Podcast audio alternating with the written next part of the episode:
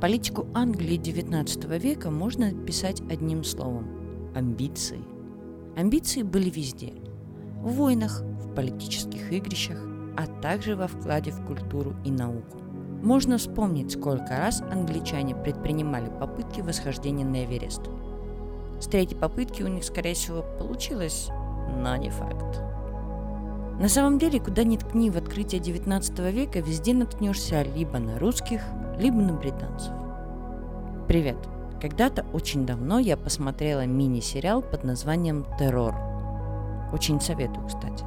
И мне так захотелось рассказать вам про настоящую историю, но вместо этого я написала про Ранаук. Именно так и началось наше с вами погружение в историю. Если ты вдруг этого не застал, то ты посмотри немного ранние выпуски. Там не менее интересно. А сегодня я хочу вернуться к самой первой теме – экспедиция Франклина от 1845-47 годов, которая окончилась пропажей всего экипажа. Высокие амбиции Британии разбились и замерзли во льдах северного побережья Северной Америки. Так и зачем вообще нужен был этот поход?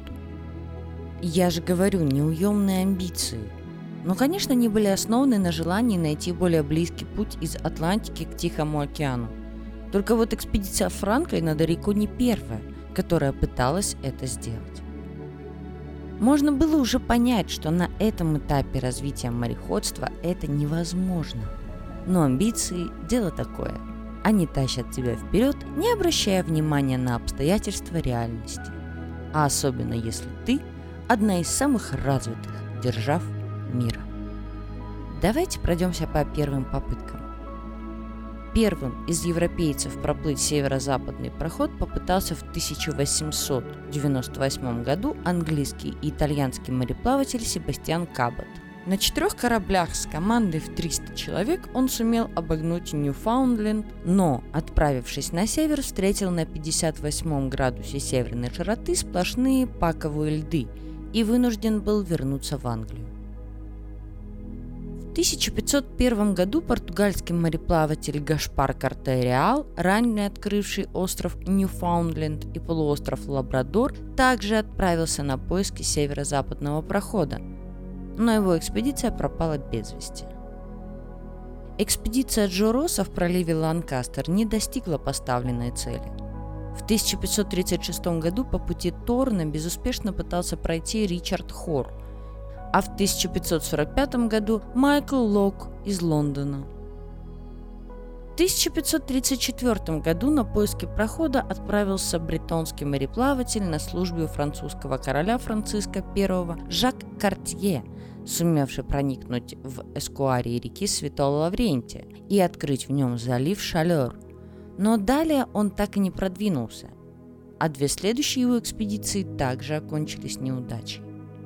1574 году поисками прохода заинтересовался английский мореплаватель и капер Мартин Фробишер. Однако все его три экспедиции с 1576 по 1578 годов окончились неудачей, а дальше Баффиновой земли он так не продвинулся. В 1585-87 годах поисками северо-западного прохода безуспешно занимался Джон Дэвис, экспедиции которого финансировала лично Елизавета I.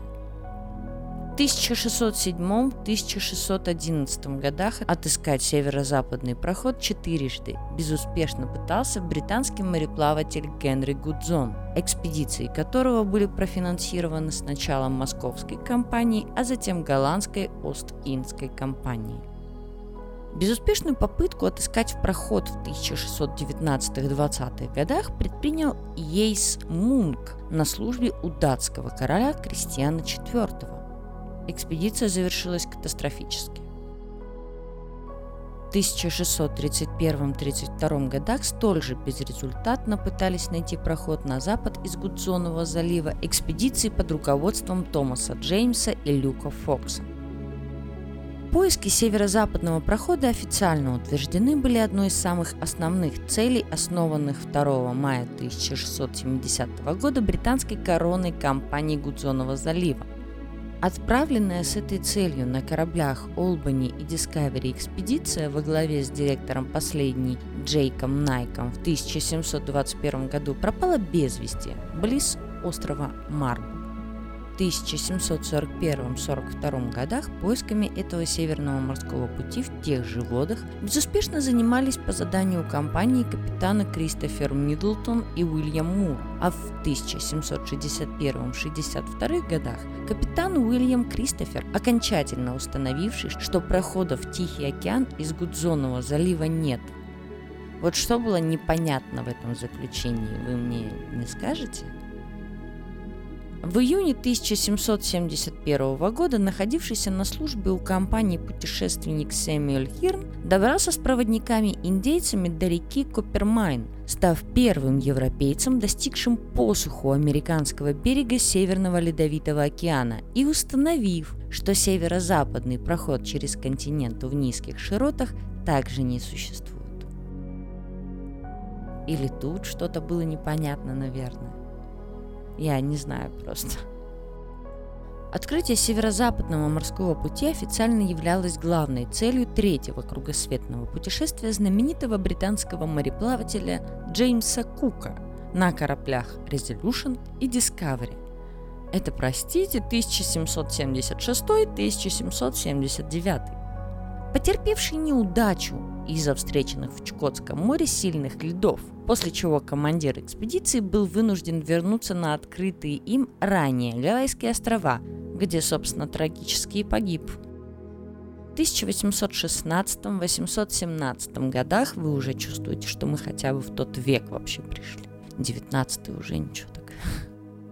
Поисками северо-западного прохода со стороны Берингового моря занималась русская кругосветная экспедиция Кацебу на бриге Рюрик, организованная графом Румянцевым, в которой приняли участие немецкий ученый, писатель и поэт Альберт Шамиссо. Весной 1818 года по инициативе известного мореплавателя Джона Барроу британское адмиралтейство отправило сразу две полярные экспедиции – Одна из них под командованием Дэвида Бучана на кораблях Торрент и Доротея пытались пройти под парусами восточнее Гренландии, сначала к Северному полюсу, а затем и к Берингову проливу, но не добились успехов, встретив за западным Шпицбергеном тяжелые льды, и в октябре вернулась в Англию, достигнув на севере рекордной широты 80 на 30. Другая экспедиция во главе с Джоном Россом, также на двух кораблях «Александр» и «Изабелла», для отыскивания северо-западного прохода направились сначала в Баффинов залив, дойдя по западному берегу Гренландии до 70 градусов широты и 54 долготы, проникнув затем в пролив Ланкастер, но далее было также остановлено льдами – в ходе своей следующей экспедиции 1829-1833 годов на пароходе «Виктория» Джон Росс исследовал берега полуострова Бутия, открыв остров Кинг Уильям и Северный магнитный полюс. Перезимовав в заливе Бутия, он вынужден был на лодках вернуться в пролив Ланкастер, где был принят кораблем, высланным ему на помощь. В 1819-20 и в 1821-22 годах две экспедиции в поисках прохода из Атлантического в Тихий океан совершил британский исследователь Уильям Парри, достигнув в ходе которой из них он составил опись берегов моря Баффина, но вынужден был вернуться, не добившись цели. В общем, как вы видите, все попытки, которых было немало, пышут успехом сомнений быть не может. После всего вышеописанного самое время послать туда самую пышную экспедицию из всех возможных. Великолепный план, Уолтер. Просто охуенный, если я правильно понял. Надежный, блядь, как швейцарские часы. Ох, блин, долбанутым нет покоя. Но вернемся в 1840-е годы.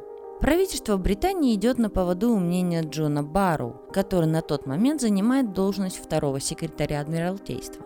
Джон Барроу, которому уже было 82 года, вел обсуждение, кто должен будет возглавить экспедицию, призванную совершить северо-западный проход и, возможно, найти Полярное море, которое в представлении Барроу рисовалось как свободная от льда акватория вокруг Северного полюса. Джон хотел пригласить Джорджа Бака, но кандидатура вызвала слишком большие споры. Еще один выбор – Фрэнсис Корзье. Был слишком низкого происхождения, да и к тому же ирландец. Не подходит. Джону Бару ничего не оставалось, как неохотно выдвинуть кандидатуру 59-летнего Джона Франклина.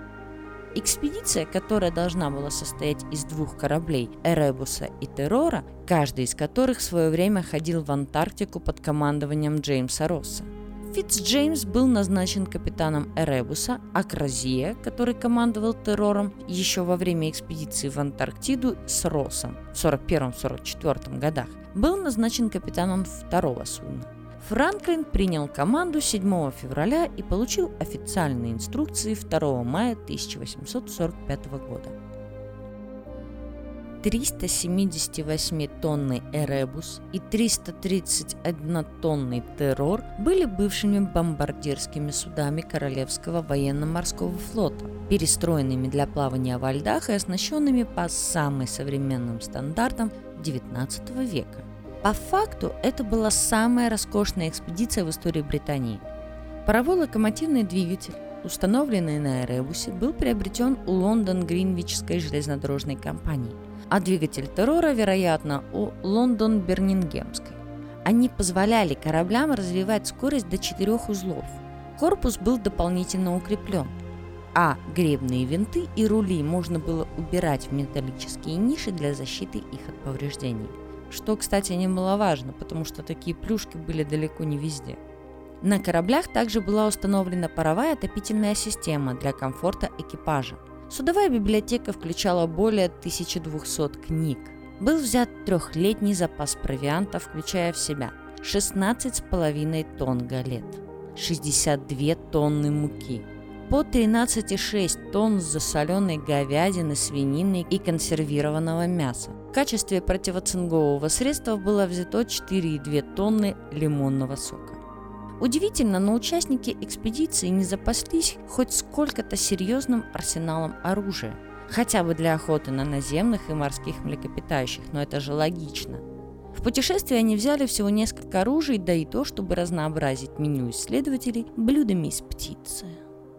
Также позаботились о духовной пище и взяли кучу книг, принадлежности для письма, столовое серебро, кубки, а также оба корабля украшали красное дерево, кожа, серебряные вензели там, где они могли вообще вместиться, ну и прочей духовной пищи. Однако консервы, в отличие от духовной пищи, были приобретены по низкой цене у поставщика Стивена Голднера – контракт с которым был заключен 1 апреля 1845 года, всего за 7 недель до отплытия экспедиции. Голднер должен был поставить около 8 тысяч банок, а потому работал в крайней спешке.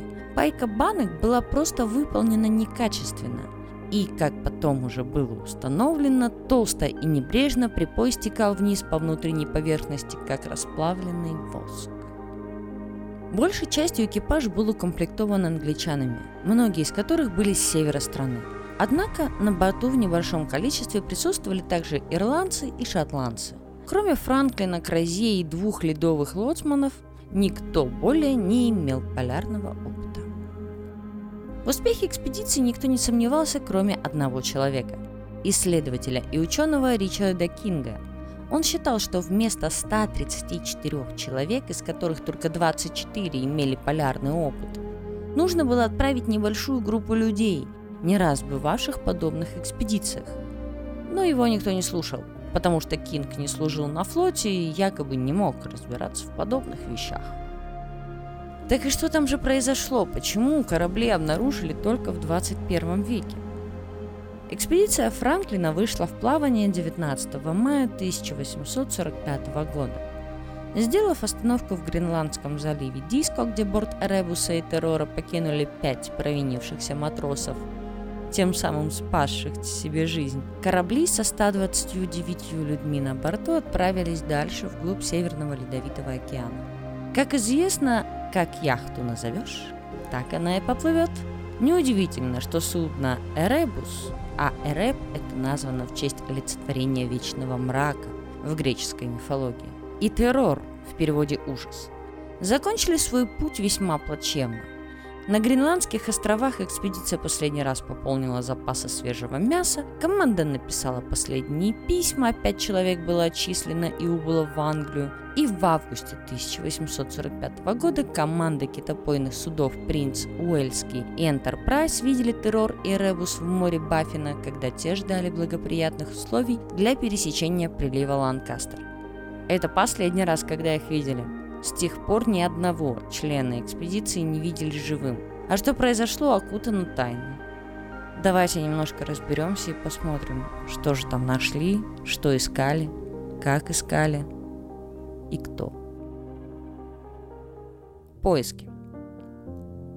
Все понимали, что поиски северо-западного прохода потребуют не одной зимовки, но полное отсутствие вестей начало настораживать Адмиралтейство.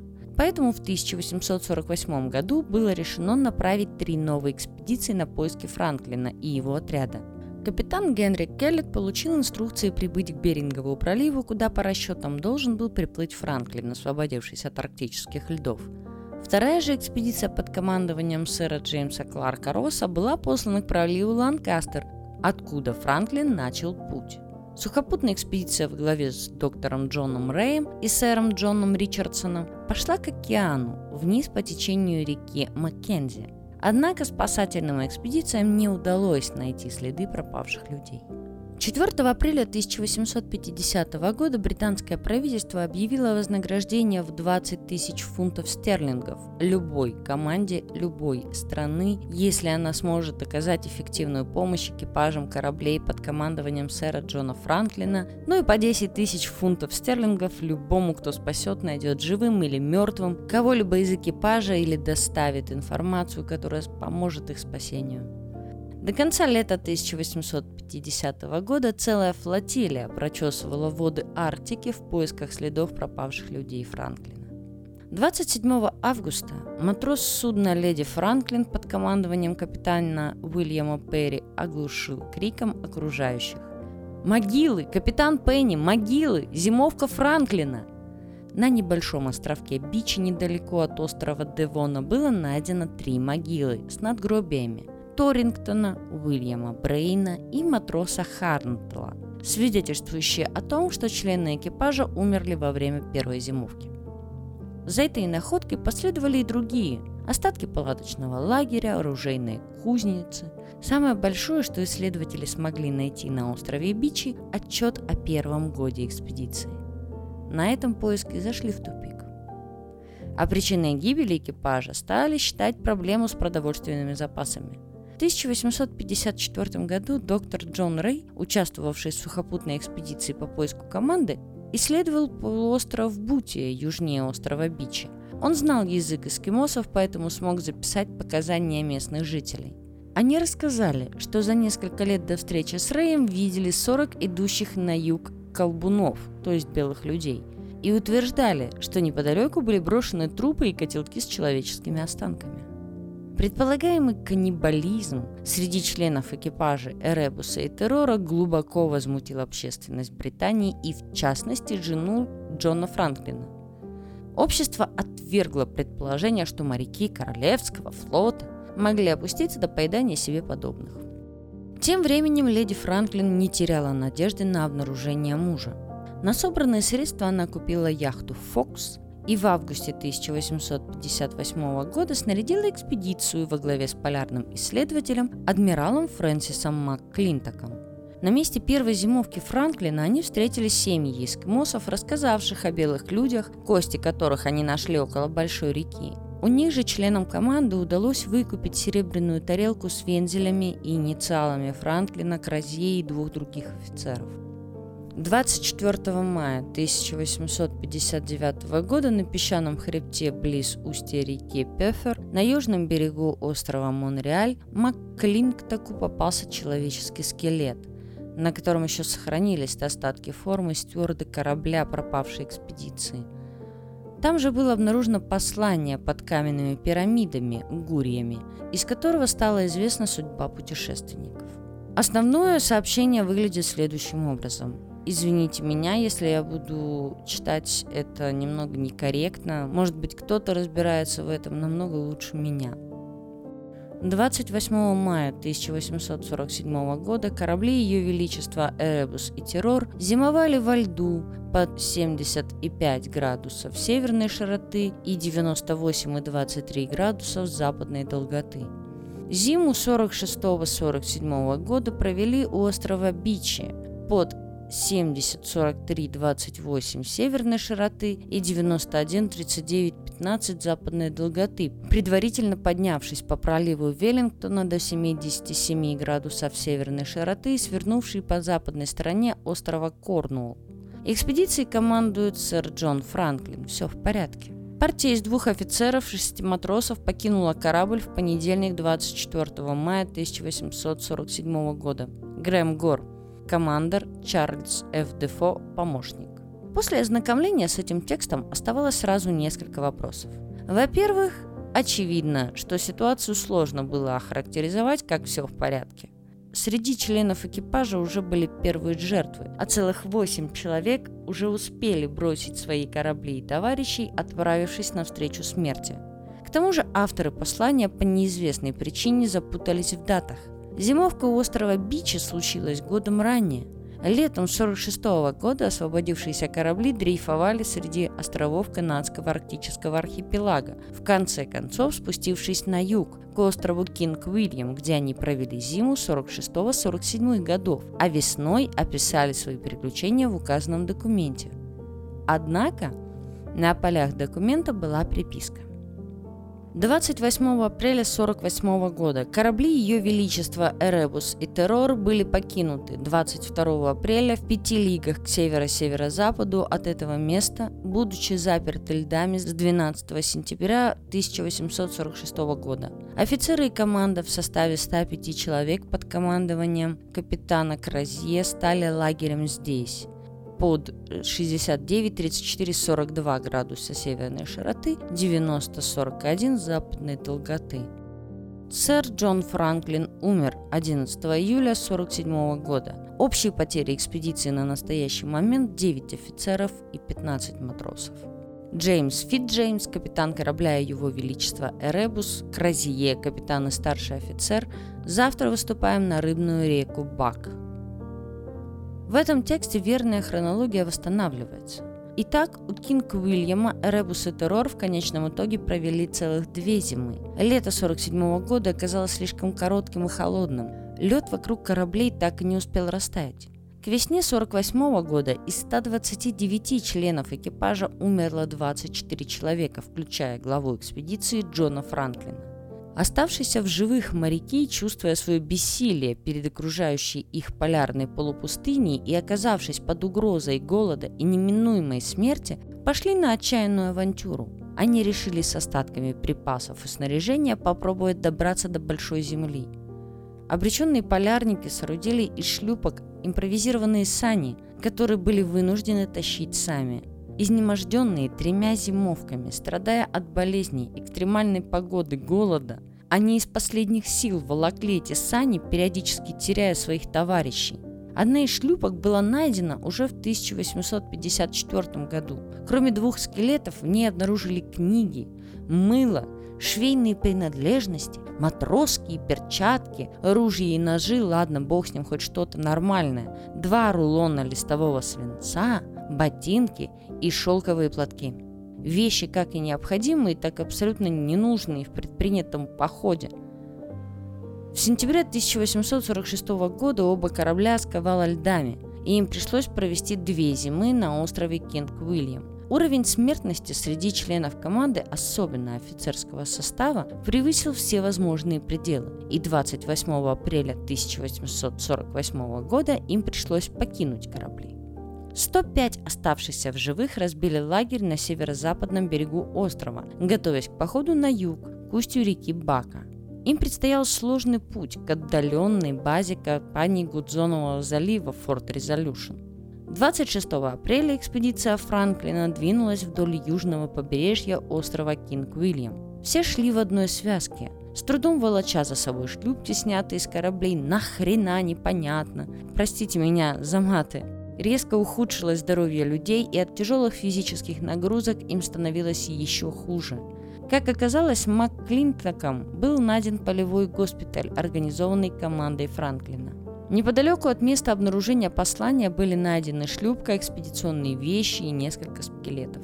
При одном из них был обнаружен странный дневник, записи которого было очень сложно разобрать. Они были написаны задом наперед и заканчивались прописными буквами, содержали большое количество орфографических ошибок, а знаки препинания отсутствовали, ну, судя по всему, как данность. Вероятно, автор дневника находился в страшно подавленном состоянии после того, как пережил сильное душевное потрясение.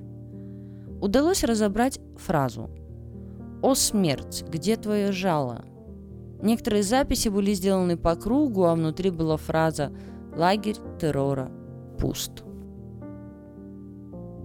Эскимосы потом рассказывали, что они ели содержимое банок, и это довело многих до сильной болезни, а некоторые просто умерли. Сложив все факты воедино, Мак Клинток сделал вывод. Выжившие члены экспедиции Франклина были поражены цингой задолго до высадки на берег – Смена тесной нижней палубы и малоподвижного образа жизни на запредельном воздействии полярных морозов в сочетании с интенсивным трудом это волочение саней может практически сразу вызвать пик цинги, даже изначальной стадии. Больничная палатка всего в 130 километрах от места, откуда начался их поход, я думаю, доказывает данное заключение. 1981-82 году, я прошу заметить, это 20 век. Группа антропологов из Университета Альберты Канада провела исследование на пути экспедиции. Были обнаружены многочисленные вещи, а также расчлененные останки. Изучение костей показало присутствие дефицита витамина С, свидетельство цинги, и подтвердило сообщение инуитов о каннибализме среди матросов. Также в костных останках было зафиксировано большое содержание свинца, что современники объясняли плохой пайкой консервных банок или особенностями корабельной опреснительной системы. В настоящее время причиной смерти всех членов экспедиции Франклина считается сочетание холода, голода, цинги, пневмонии, туберкулеза и все это усугубленное отравление свинцом. Причины, которые привели к столь поздней эвакуации людей с кораблей, может быть, кроются в личности командора Франклина, известного своей осторожностью и нерешительностью. Он понимал, что это последняя попытка прославиться и надеялся на скорое таяние ледников, чем затянул эвакуацию и фактически погубил экспедицию. Ну что скажешь, он, он достиг того, чего хотел. Он стал популярным. Правда, наверное, он немного не так этого хотел – но, в принципе, вот один из поводов правильно формировать свои желания, чтобы не получилось так, как у Франклина. В ходе поисков команды Франклина был открыт северо-западный проход, который соединяет Атлантический и Тихий океаны. Так что ну, вполне себе, я же говорю. Но вы все равно будьте аккуратнее в своих желаниях. В желаниях, в намерениях, в мечтах. Спустя столетия из-за таяния льдов этот заветный проход стал доступен для навигации в летние месяцы без сопровождения ледоколов. Летом 2016 года дорогой, мечта о которой погубила сотни тысяч путешественников, вы вспомните, мы сначала с вами об этом разговаривали, прошел первый большой круизный корабль. Около тысячи пассажиров выложили из собственного кармана по 22 тысячи долларов за месяц небольшим добрались из Анкориджа на Аляске в Нью-Йорк. По пути лайнер Кристиан Семенити миновал и остров Кинг Уильям, и остров Бичи. 129 моряков, три года проживших в ледяном аду, отдали свои жизни в том числе и ради этого. Для полного понимания случившегося с пропавшей экспедицией Франклина ученым не хватало только одного – найти пропавшие корабли. В 21 веке были проведены глубоководные исследования с помощью мощных сонаров, которые дали результат. В 2014 году в восточной части залива Королевы Мод был найден Эребус, а в 2016 году сам террор – 3 сентября 2016 года мы нашли террор. Корабль прекрасно сохранился и был законсервирован его командой. Все двери, окна и другие отверстия были аккуратно закрыты. Оставление судна считалось в Королевском флоте тяжким преступлением, и экипаж, по всей видимости, не терял надежды вернуться к нему. Спасения террор не дождался и в конце концов затонул в бухте, носящей теперь его имя. К юго-востоку от побережья Кинг-Уильяма. Обстоятельства и место кораблекрушения до сих пор не были тщательно изучены. Воспользовавшись необычайно спокойным морем и хорошей подводной видимостью, команда из Паркс Канада в начале августа совершила серию из семи погружений к судну. Корабль на удивление цел. Ты смотришь на это и не можешь поверить, что видишь 170-летнее кораблекрушение. Такого рода вещи вообще наблюдаешь не очень часто, поделился увиденным ведущий археолог проекта Райан Харрис. На океанском дне отлично сохранились не только каюты и палубы, Тарелки, стаканы, кровати, столы и научные инструменты были нетронутыми. Ученые предполагают, что под дрейфами остатка можно обнаружить уцелевшие журналы или фотографии. Эти слои осадка вместе с холодной водой и темнотой создали почти идеальную анаэробную сферу, которая отлично подходит для сохранения деликатных органических веществ, таких как текстиль или бумага есть очень большая вероятность найти одежду или документы, на которые еще можно разобрать текст.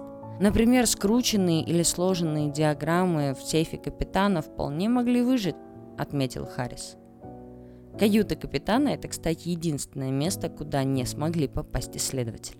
Все остальные двери на корабле были открыты.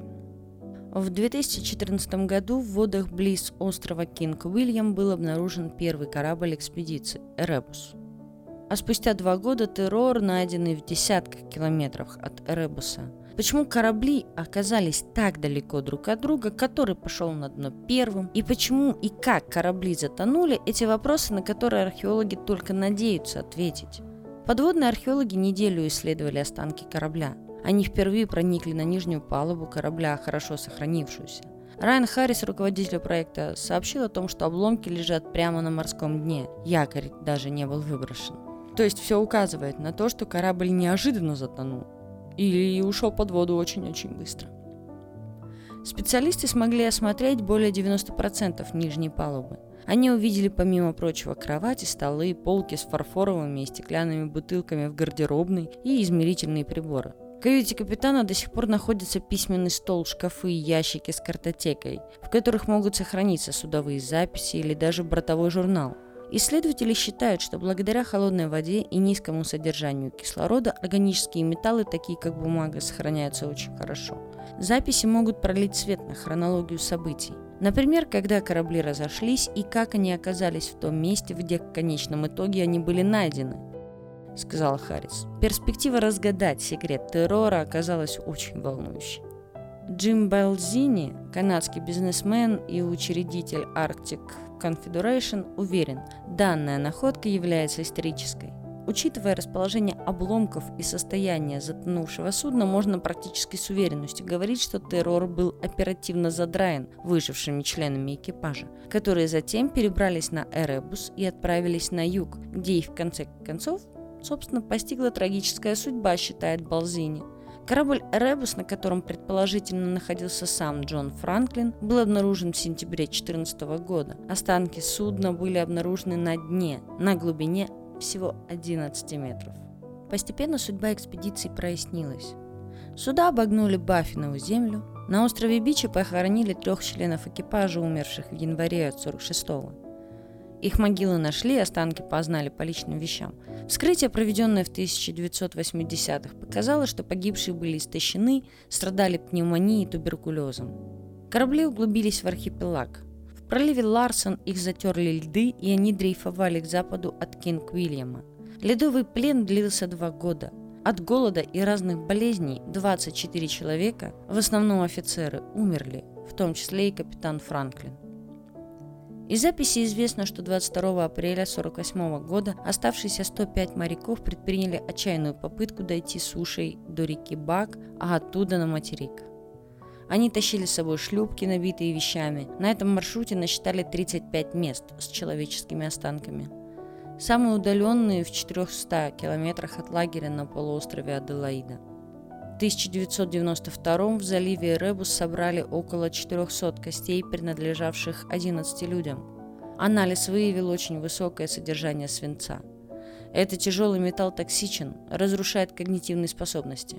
Выдвинули гипотезу, что отравление свинцом повлияло на принятие решений, приведших к трагедии. Чтобы проверить это, ученые из Канады, Великобритании и США исследовали волосы человека, идентифицированного как Гарри Гуцер в Ач-экспедиции – его останки обнаружили в конце XIX века и перевезли в Англию. В отличие от костей, которые накапливают токсины годами, волосы сохраняют информацию о характере питания человека и воздействии окружающей среды за время роста, что примерно за месяц до смерти. Концентрация и соотношение изотопов свинца подтвердили предположение об отравлении. Опасный металл мог поступать из консервов, запечатанных свинцовым припоем и опреснительной системы кораблей свинцовых труб. Среди других причин гибели называют ботулизм, цингу. Однако все это не объясняет до конца высокую смертность среди экипажа. Запасов у Франклина было на 5 лет. Имелись канистры с лимонным соком. Что с ними стало, неизвестно. Но, по словам инуитов, моряки выглядели полностью истощенными и опустились до каннибализма. Исследователи это подтвердили. На костях видны ножевые отметины, следы дробления, варенья и огня – Определить, съели людей, убив их, или они скончались от естественных причин и потом их съели, невозможно. ДНК – это идентификация. Проанализировать ДНК из остатков с острова Кинг-Уильям предлагали давно – это решило бы несколько задач, в том числе помогло бы установить точное число погибших, поверхностные разрушения могил, попытаться идентифицировать останки, если найдутся прямые потомки. В 2017 году ученые из Канады во главе с Дугласом Стэнстоном опубликовали результаты исследования 37 образцов из залива Эребус. ДНК извлекли из зубов и костей. Изучали митохондриальный геном, наследствующий по материнской линии – и Y-хромосому, передающуюся по отцовской. Эти останки 24 человек, двое инуиты, остальные европейцы. В четырех случаях локусы половой принадлежности оказались женскими. И хотя известно, что переодетые мужчинами дамы служили на флоте и в те времена, в данном случае это исключено. Скорее всего, тут ошибка. Недавно та же группа ученых реконструировала внешность одного из офицеров, чьи останки покоились в могиле. Форма черепа и ДНК указывают на его европейское происхождение. Восемь лет назад Стэнстон с коллегами начали искать прямых потомков членов экспедиции и сравнивать их ДНК, но до сих пор потерпели неудачу. В этот раз они получили образец слюны от Джонатана Грегори из ЮАР. В его семье рассказывали о предке Джонни Грегори, участвовавшем в экспедиции Франклина – Теперь это подтвердил анализ ДНК. Джон Грегори служил мичманом на Эребусе. Это было его первое плавание, и из Гренландии он отправил жене письмо с описанием китов и айсбергов.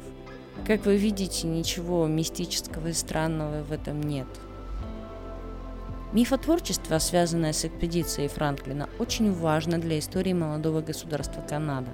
Было написано несколько книг и музыкальных произведений об этой экспедиции – Самая известная баллада Стэна Роджерса «Северо-западный проход» считается одним из неофициальных гимнов Канады на минуточку. Экспедиции Франклина посвящена книга Дэна Симона «Террор» 2007 год. Описывая ее достаточно подробно, автор для объяснения случившегося добавляет в произведение элементы инуитской мифологии, в частности Тунбака – громадное чудовище, похожее на огромного белого медведя, который обладает разумом и подчиняется шаману Ангакуку. Именно оно в большей мере виновно в неудачах экспедиции Франклина. Суровость и непредсказуемость жизни в Арктике заставили инуитов постоянно жить в страхе перед невидимыми силами, хотя духов здесь скорее боялись, чем почитали. Точнее, им поклонялись из страха. Местные духи суровы, они убивают за нарушение табу, но могут и помочь на охоте, например. Таков Амарок, гигантский волк, который всегда в одиночку преследует охотников, осмелившихся охотиться в темноте. Также для инуитов важно понятие анирниит – дух человека или вещи, который после смерти, поломки, может отомстить, а предотвратить месть можно только проведением определенных ритуалов.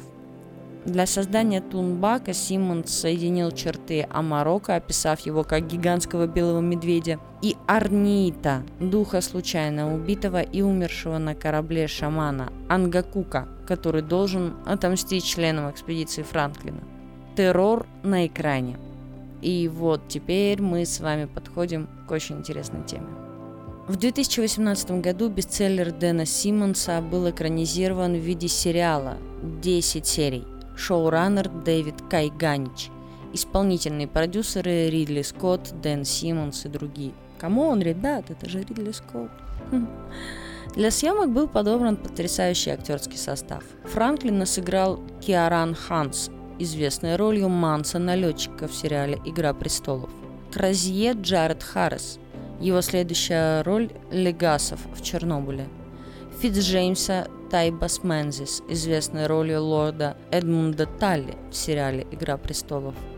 Безмолвную инуитку Силну сыграла инуитская певица Ниф Нильсон – Съемочная группа сериала слегка подкорректировала образ Тумбака, сделав его больше похожим на амфиционида, вымершее существо, напоминавшее нечто среднее между медведем и волком, такого своеобразного волка-медведя. Кстати, стрёмный он в сериале вообще, вы обязательно посмотрите.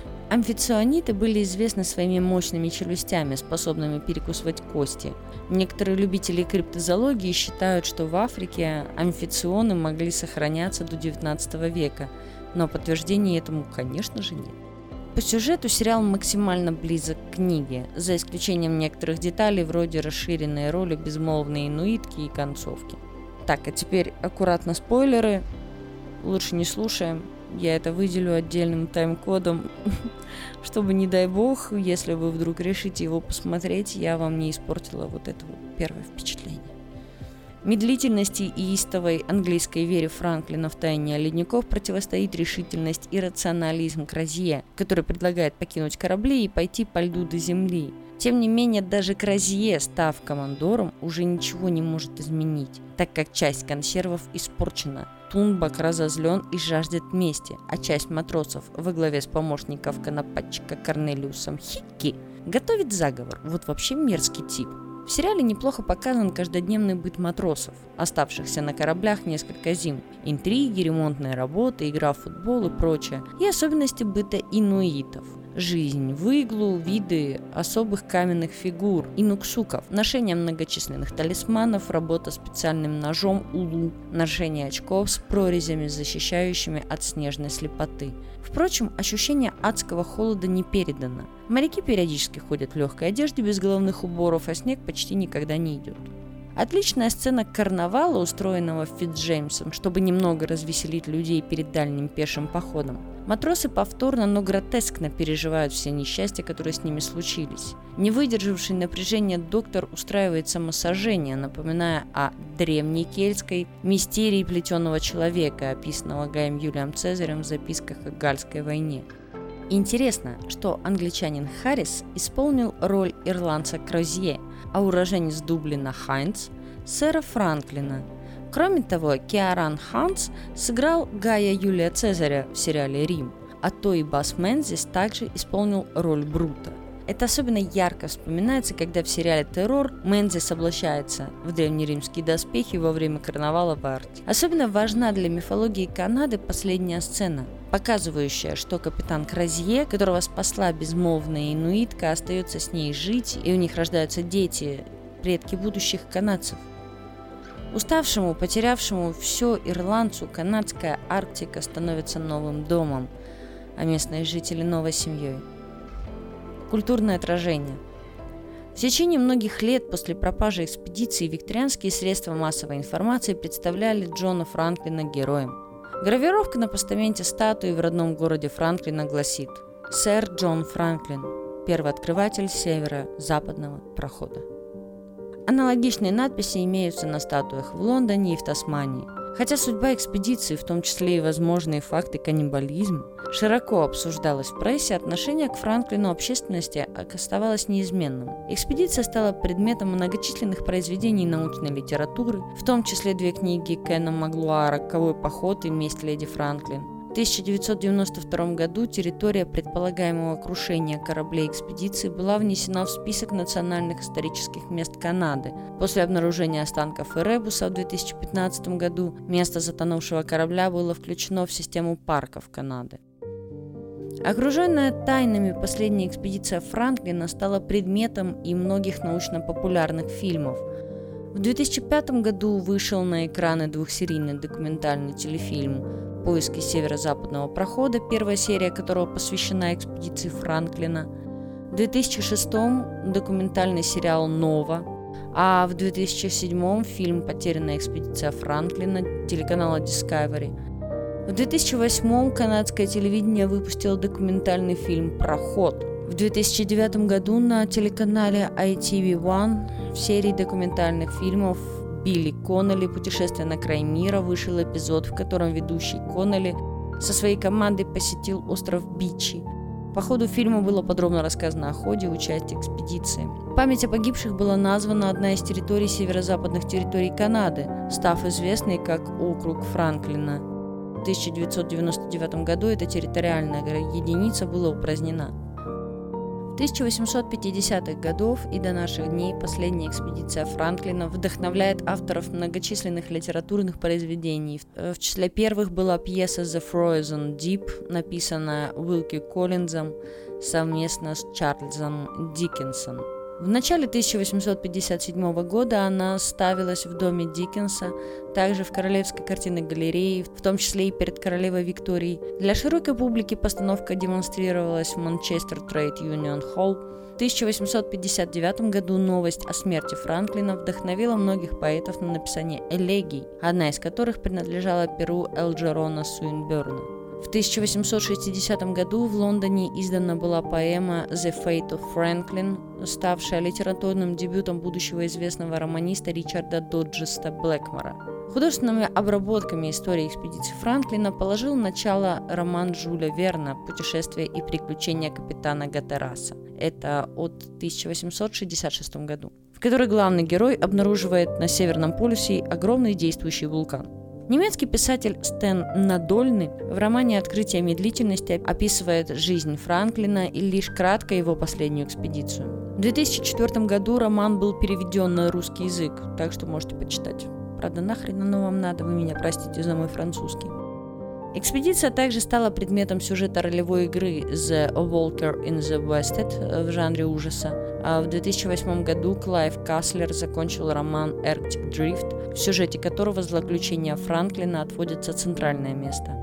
В 2009 году из печати вышел роман Ричарда Флагмана «Wanted», в котором описывается служба Франклина в Тасмании и его арктической экспедиции – 12 января 2012 года BBC Radio 4 транслировала радиопьесу под названием «Ребус», основанную на событиях экспедиции Франклина.